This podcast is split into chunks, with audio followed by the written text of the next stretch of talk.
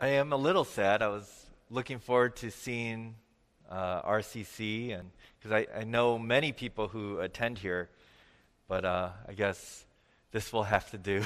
so uh, let me pray for us, and then we'll dive in. Let's pray. Father God, I thank you so much for your word, because God, your word is it's living and active. God, it is sharper than any two-edged sword. and God, with your word, you feed us, you strengthen us you nourish us and you help us, dear God, to continue to seek you, to draw near to you, and to love you all the more. Lord, I pray that today, as we dive into your word, that the gospel would be proclaimed, that your word would be clearly taught, that your people would be encouraged, comforted, and challenged.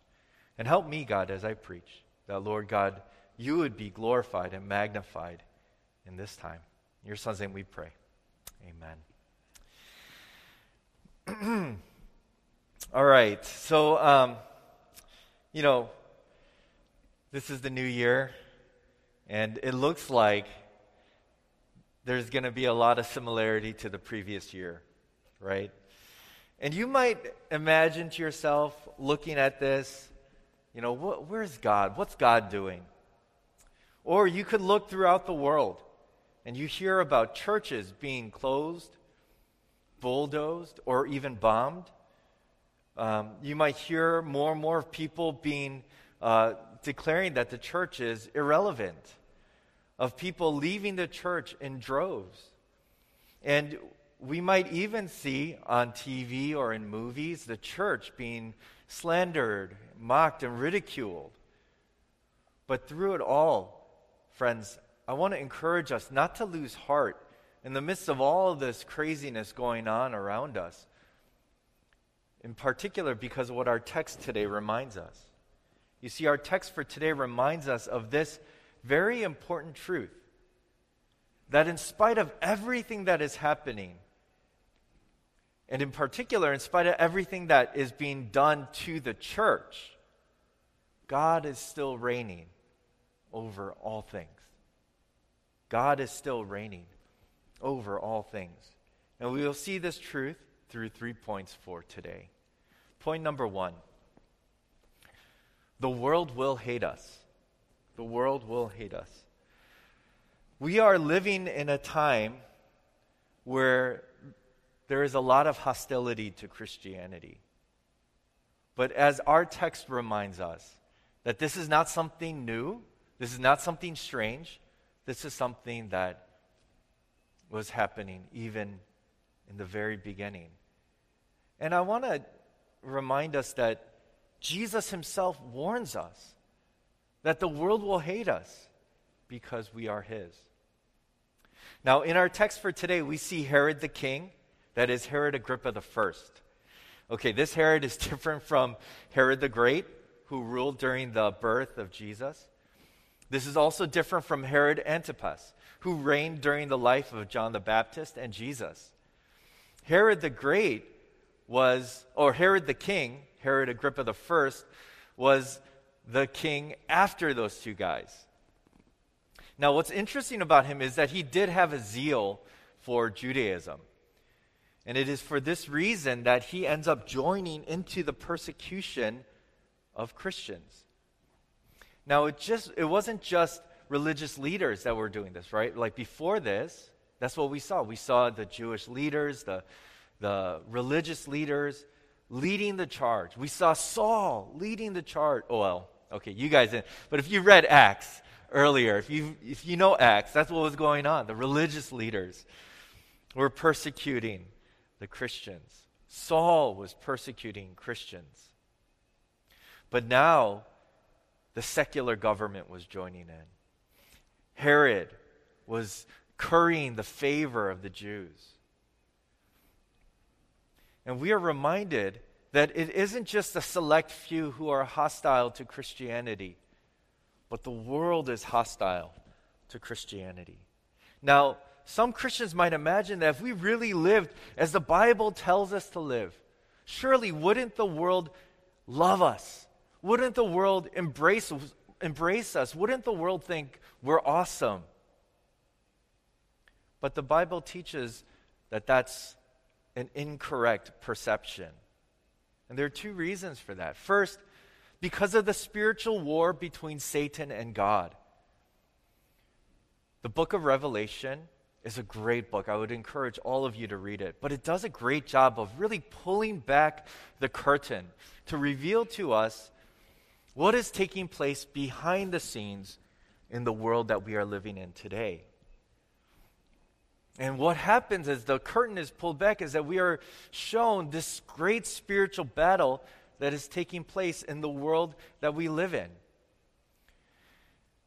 For example, in Revelation 12, in particular, I should say, Revelation 12, we are told how Satan sought to put the seed promised in Genesis 3:15, the seed that would crush the head of the serpent, while the serpent, uh, while the serpent ended up bruising his heel. Is this is Jesus? He was seeking to put him to death. The seed, the one that would come to rescue God's people. But if you look at Revelation 12, we see that God frustrated Satan's plans. He frustrated Satan's plans. He protected Jesus. Then, we are told in Revelation 12, then the dragon became furious with the woman, the woman who had given birth to the seed. And who is this woman? It is Israel. And went off then to make war on the rest of her offspring. And who are her offspring? It is the New Testament church. On those who keep the commandments of God and hold to the testimony of Jesus. Friends, you see what this text is saying? Satan, who is in this time king on the earth, king of the people of this earth, or as Jesus said, the father of the people of the world, that he is at war with God and he is seeking to oppress and to attack God's people.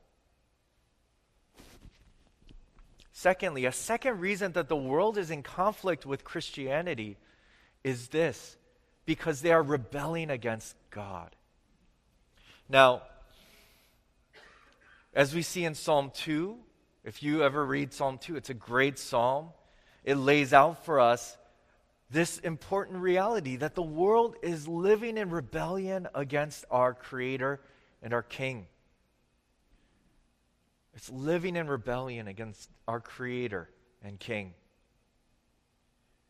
As well, we see in Genesis chapter 2, when Adam and Eve fell, or chapter 3, I should say, when Adam and Eve fell, what happened? They ate from the tree of the knowledge of good and evil. They rebelled against God's commandment to them to eat from that, to not eat from the tree of the knowledge of good and evil. And my friends, I want you to understand this is what's going on in the world. The world is living in rebellion against the king, against God. Meanwhile, when God saves his people, when God calls a people to himself, when he saves you and me, what, what does he do? He places the Holy Spirit in us, and he regenerates us, and he transforms us to make us more and more like Christ. That is what is happening to every Christian. Every Christian has now the Holy Spirit dwelling in them. And that Holy Spirit is doing a renovation in the believer's heart, making them more and more like Christ, who is, as we are told in Philippians, the very image of God. In other words, that image of God, the image of the King, is being renovated, is being fixed in us. And this world that is living in rebellion against the King sees the king in us. And they hate it. This is why the world persecutes the church. These two reasons because Satan is at war with God, and because the world is in rebellion against the king. And we are bearing his image. Think about it like this if a nation had a rebellion arising in its midst, would the representatives of the king, that is, the military or perhaps um, governing officials, would they be welcomed by those who are rebelling against the king? Absolutely not, because those people represent the king. They are hated, they are despised. In the book of Daniel, we are told of Daniel and his friends, faithful followers of God, who sought to be faithful to God while living out their exile in Babylon. And yet, in spite of their character, because they were men of character, they were living faithfully to God's word, still there were people who sought to put them to death. First, we see that with Shadrach, Meshach, and Abednego in the fiery furnace. And then we see that with Daniel in the lion's den. But think about both of those stories. Think about both of those stories.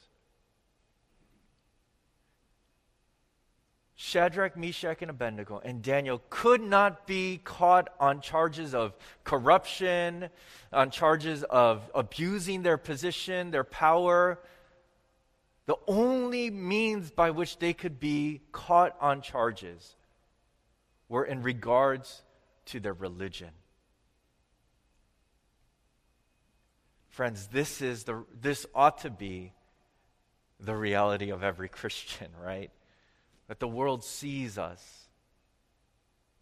And not for any evil that we do, but purely because of our faithfulness to God are we to be persecuted. Now, what does this mean for the Christian? First, it means do not be shocked as if something strange were happening to you, as though this is a sign that God is powerless, that He's not in control. Rather, as Jesus Himself told His disciples, if the world hates you, know that it has hated me before it hated you. If you were of the world, the world would love you as its own. But because you are not of the world, but I chose you out of the world. Therefore, the world hates you. Please do not be deceived. There are far too many Christians who imagine that if only we explained things differently, if only we could repackage the Christian faith in, in such a way that, that people would accept us, that people would appreciate us. people who believe that are making two errors. They're first, they're forgetting the true spiritual battle that is going on around us. And secondly, they're forgetting the spiritual state of their neighbors. Friends, your neighbors are living in rebellion against the king. And no amount of trying to change our message will change that fact. In fact, I would argue, I would push this upon you, friends, that this is even more reason why we have to proclaim the gospel. Because it is through the gospel that God brings the dead to life. Compromising the message will not bring the dead to life. It is the gospel and the Holy Spirit who does that work. Instead, draw comfort in the fact that we are persecuted because it means that the world sees the Spirit at work in you and me, making us more and more like Christ. I hope that that comforts you. That when you are mocked for your faith, when you are ridiculed for believing in Jesus, that you take comfort knowing that the world is recognizing your king in you and his work in you. As well, be comforted because we get to suffer for Christ, the one who suffered far greater than anything we could ever suffer. He went to the cross, and as he hung upon that cross, the full weight of the wrath of God for your sins and for my sins and for the sins of every believer who has ever lived and will ever live was poured out upon him Think about that for a second. For even one sin, that is sufficient to condemn a human to an eternity in hell. But we all know the truth that every single one of us is not guilty of just one sin. We have a multitude of sins. And we deserve to go to hell to suffer the wrath of God.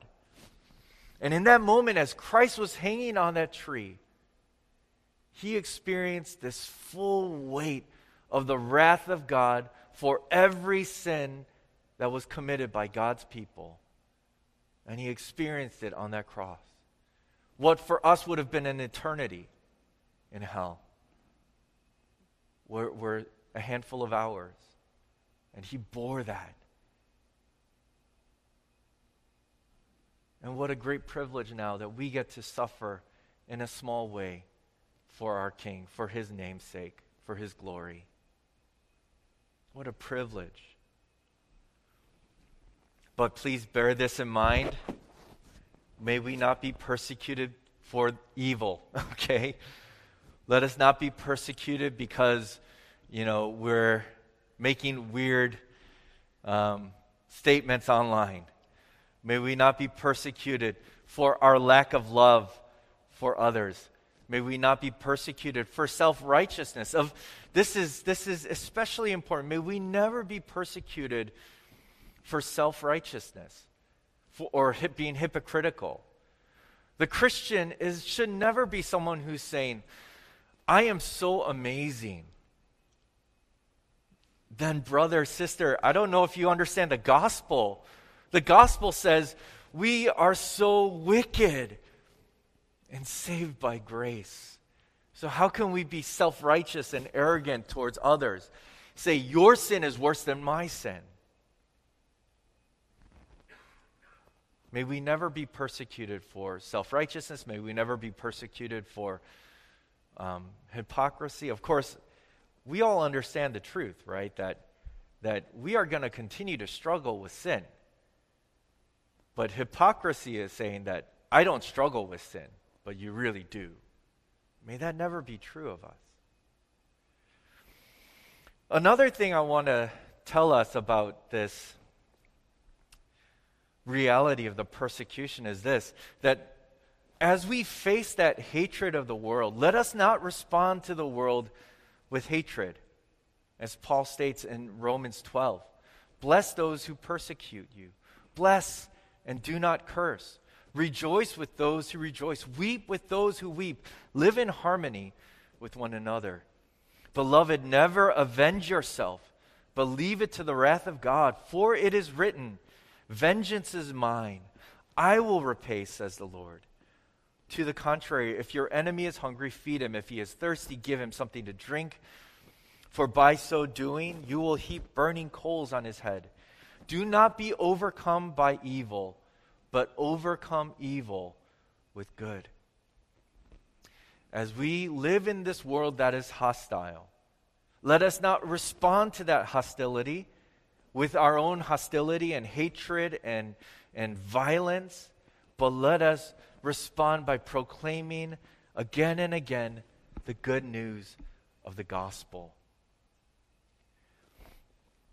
I'm reminded as I say this of the testimony of our brothers and sisters in China and hearing how, as they are imprisoned, they find themselves being beaten, being, being horribly hurt by the guards because they're Christian.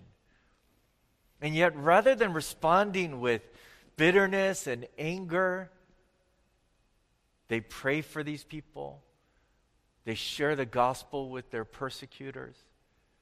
And we are hearing stories coming from them of how some of these persecutors, some of these torturers themselves are coming to faith in Christ. What a beautiful example they set for us. And one last thing I want to say as an application is this. Now, let me warn us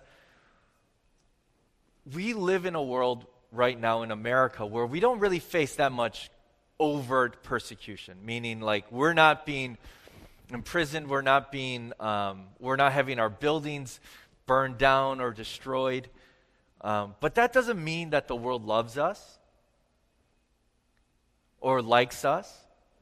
I want us to understand that even in times where the church is at peace, where we're not being, un, we're not under assault from the world, that the world is always attacking the church. The world is seeking to attack our beliefs either by TV, media, or by like bringing in false teachers and so on, pressuring the church to change our beliefs, to compromise our beliefs, telling us, you got to change with the times. Why are you so backwards? I want us to understand and to remember this that even when the world is not overtly attacking us, it is always putting the church under pressure, under pressure to compromise our beliefs, to compromise the faith. Point number two God is omnipotent. God is omnipotent. This passage gives us this comforting reminder that no matter what is happening, God is omnipotent. In other words, He is all powerful. As we've seen, King Herod has begun to pros- uh, persecute the Christians in the city of Jerusalem. The Apostle James, who is the brother of John, was arrested and beheaded at the command of Herod. Seeing that this pleased the Jews, he then had Peter arrested. However, because of the timing of Peter's arrest during the Feast of Unleavened Bread, he had to wait to execute Peter until after the Holy Week. So Peter was put in prison with four squads of soldiers to guard him. Now, perhaps Herod heard from the Jewish leaders the lie of how the disciples had stolen the body of Christ from the grave. And so that's why he put four squads. No one would break out Peter under Herod's watch. Meanwhile, as Herod is making his preparations, we are told this earnest prayer for him was made to God by the church. And we ought to ask this question Who's going to win? Herod and his four squads of soldiers? Or God? Now, things look bleak. You see, even while Peter sleeps, he is chained between two soldiers, and there are sentries guarding the door. But the prayer of the saints are heard. God is not stopped. An angel appears in Peter's cell and awakens him. And Peter is confused and, as we see, thinks that he is dreaming. His chains fall off, and he is told to dress himself and follow the angel. And somehow, he passes by the two sets of guards until he comes to the iron gate, which lead to freedom. And miraculously, of its own accord, it opened, and Peter finds himself outside of the prison. And it is at this moment that Peter realizes he is not dreaming but he really was delivered from the prison. Friends, here we see uh, the regional ruler, the one who ruled on behalf of the Romans, the most powerful man in the region, now attacking the church. And you might be excused to say for saying, "Who can stand? Can this fledgling church of misfits really stand against such pressure and such oppression?" And yet we see here that even he cannot stop God's plan. That God is omnipotent, God is all powerful, and God was able to deliver Peter. He is omnipotent. Now you might be like, but what about James? Where was our, our omnipotent God with James? Friends, Jesus is omnipotent when the apostle James is put to death, as well as when the apostle Peter escapes prison. Do not, please do not imagine that Peter was released because of the fervency of the prayer of the saints. Yes, God used their prayers, but we would not then say that James was put to death because the saints didn't pray hard enough. That would be a major mistake. Please do not think that. Rather, for James, it was time to go home. His work here was finished, and he was welcomed home with a loving embrace, being told, Well done, good and faithful servant. He left behind a life of sorrow, of suffering, of hardship, living in a world with sin, to now dwell in the presence of the living God, seeing Him face to face, and being able to offer to Him perfect worship, unlike He had ever experienced. And He knew now, even more clearly and more truly, the precious and matchless love of God for His people. This was God's will. It was time for James to go home. But for Peter, it was not yet time to go home. And so God, responding to the prayer of the saints, delivered Peter from prison. Friends, remember this. There came a time later on in his life when Peter was not released from prison. When Peter was taken to a Roman cross and crucified upside down in the name of Christ. And in all three of those situations, the death of James, the release of Peter, and the eventual crucifixion of Peter, Jesus is sovereign and working all things according to his good purpose and plan. You know, as I say this, I think it bears being reminded of what the Apostle Paul said in Philippians 1. You know, because we get so comfortable here in this world, we get so in love with this world. But this is what Paul says in Philippians 1. Yes, and I will rejoice, for I know that through your prayers and the help of the Spirit of Jesus Christ, that this, speaking of his uh, imprisonment, will turn out for my deliverance. As it is my eager expectation and hope that I will not be at all ashamed, but that with full courage, now as always, Christ will be honored by my body, whether by life or by death. For to me, to live is Christ and to die is gain. If I am to live in the flesh, that means fruitful labor for me. Yet which shall I choose? I cannot tell. I am hard pressed between the two. My desire is to depart and be with Christ, for that is far better. For James, it was time to go home. It was time to rest in the loving embrace of his heavenly Father. It was time to put off this sinful flesh, to know a life of true joy, of no longer wrestling with sin and being in the presence of God. For Peter, it was God's will that he continued to do ministry here on earth, to feed the flock, to care for God's people. Remember this. This truth of the omnipotence of God. Remember this. And may it encourage you. May it encourage you as you go through life here. May it encourage us to pray. Now, some people say, if God is omnipotent and sovereign, why would we pray? He can do what he wants to do. But I would actually say this if God were not omnipotent, then what's the point of praying to him? If he can't do anything, then why are we praying to him? It's the very fact that God is omnipotent that we go to him and we cry out to him.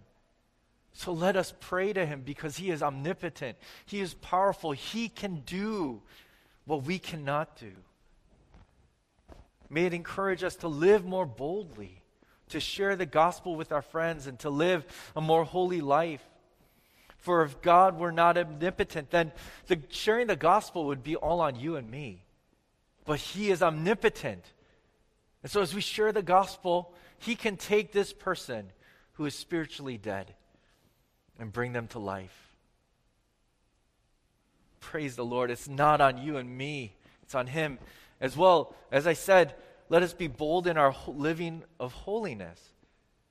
Because holy living is not on us either. It's not on you and me. It's through the Holy Spirit who is living in you and me, empowering us. It's in the omnipotent God, the all powerful God who is changing us and transforming us.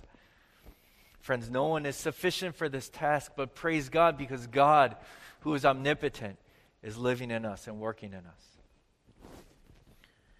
And, brothers and sisters, hear this comforting truth. And no matter how bleak or difficult your circumstances might seem or might get down the line, Surely, if God has paid such a great price for your life, laying down his, the life of his son for you, he will not abandon you.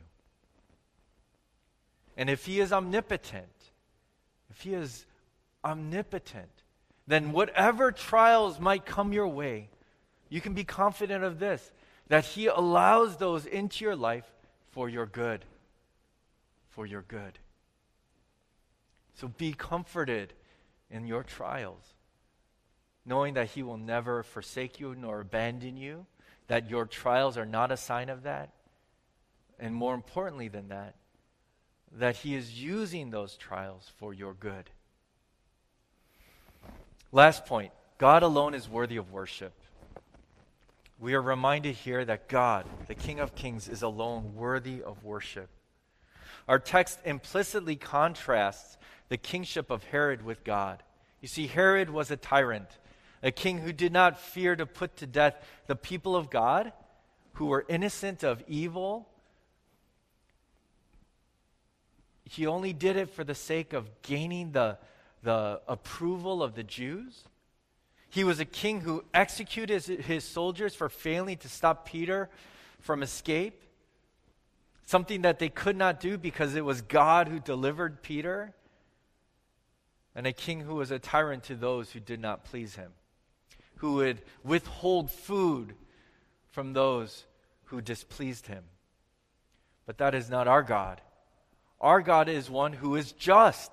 He does not punish people for no reason, but he acts justly, punishing the sinner for their sins. But not only that, he is the king who shows grace and mercy to those who believe in Christ for the forgiveness of sins. Think of Jesus. He is the king who is willing who was willing to die for the crimes of his people. The crimes that they committed against him.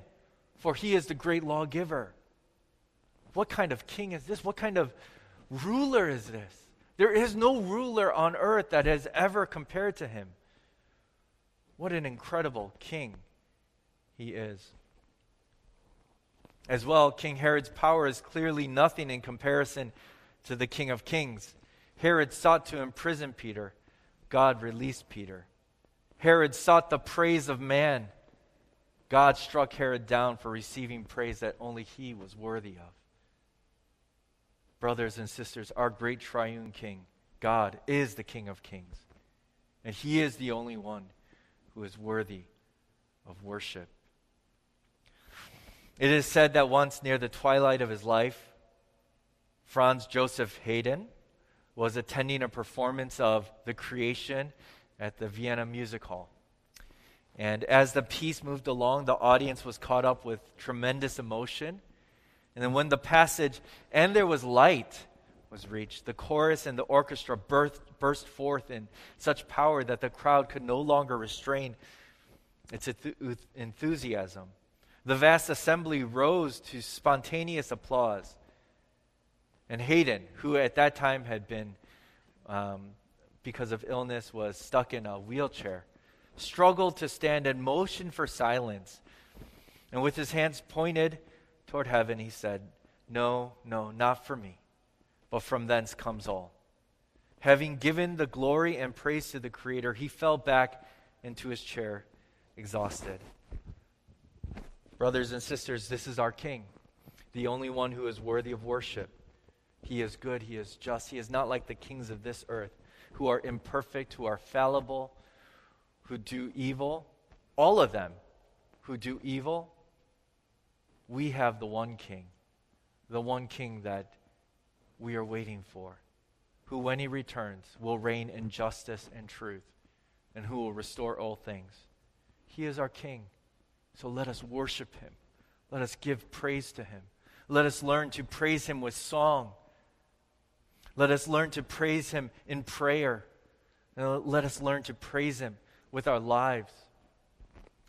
As we sing, may we carefully think about the songs that we're singing, not just mindlessly mouthing the words, but reflecting upon the truths that we are singing.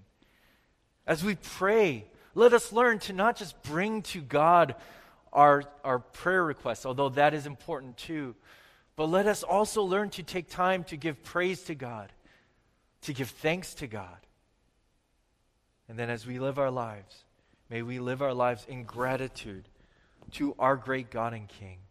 That instead of punishing us and casting us off as our sins so deserved, He instead made it possible that lawbreakers, rebels like you and me, can be saved and returned once again into His kingdom. Friends, the greatest example of the truth of this text, that God is still king, is when Christ was crucified. When Christ was crucified, it seemed that the world had won, that God had lost. But we know the truth that in the midst of this great evil, God's plan was still being done. May that truth comfort us. That in, in, the midst of the evil that we see in the world, in the midst of evil that may be perpetrated against you down the line, that God is still in control. And therefore, although we live in a world where we are constantly under pressure to compromise, to, re, uh, to reject Christ, let us continue to hold fast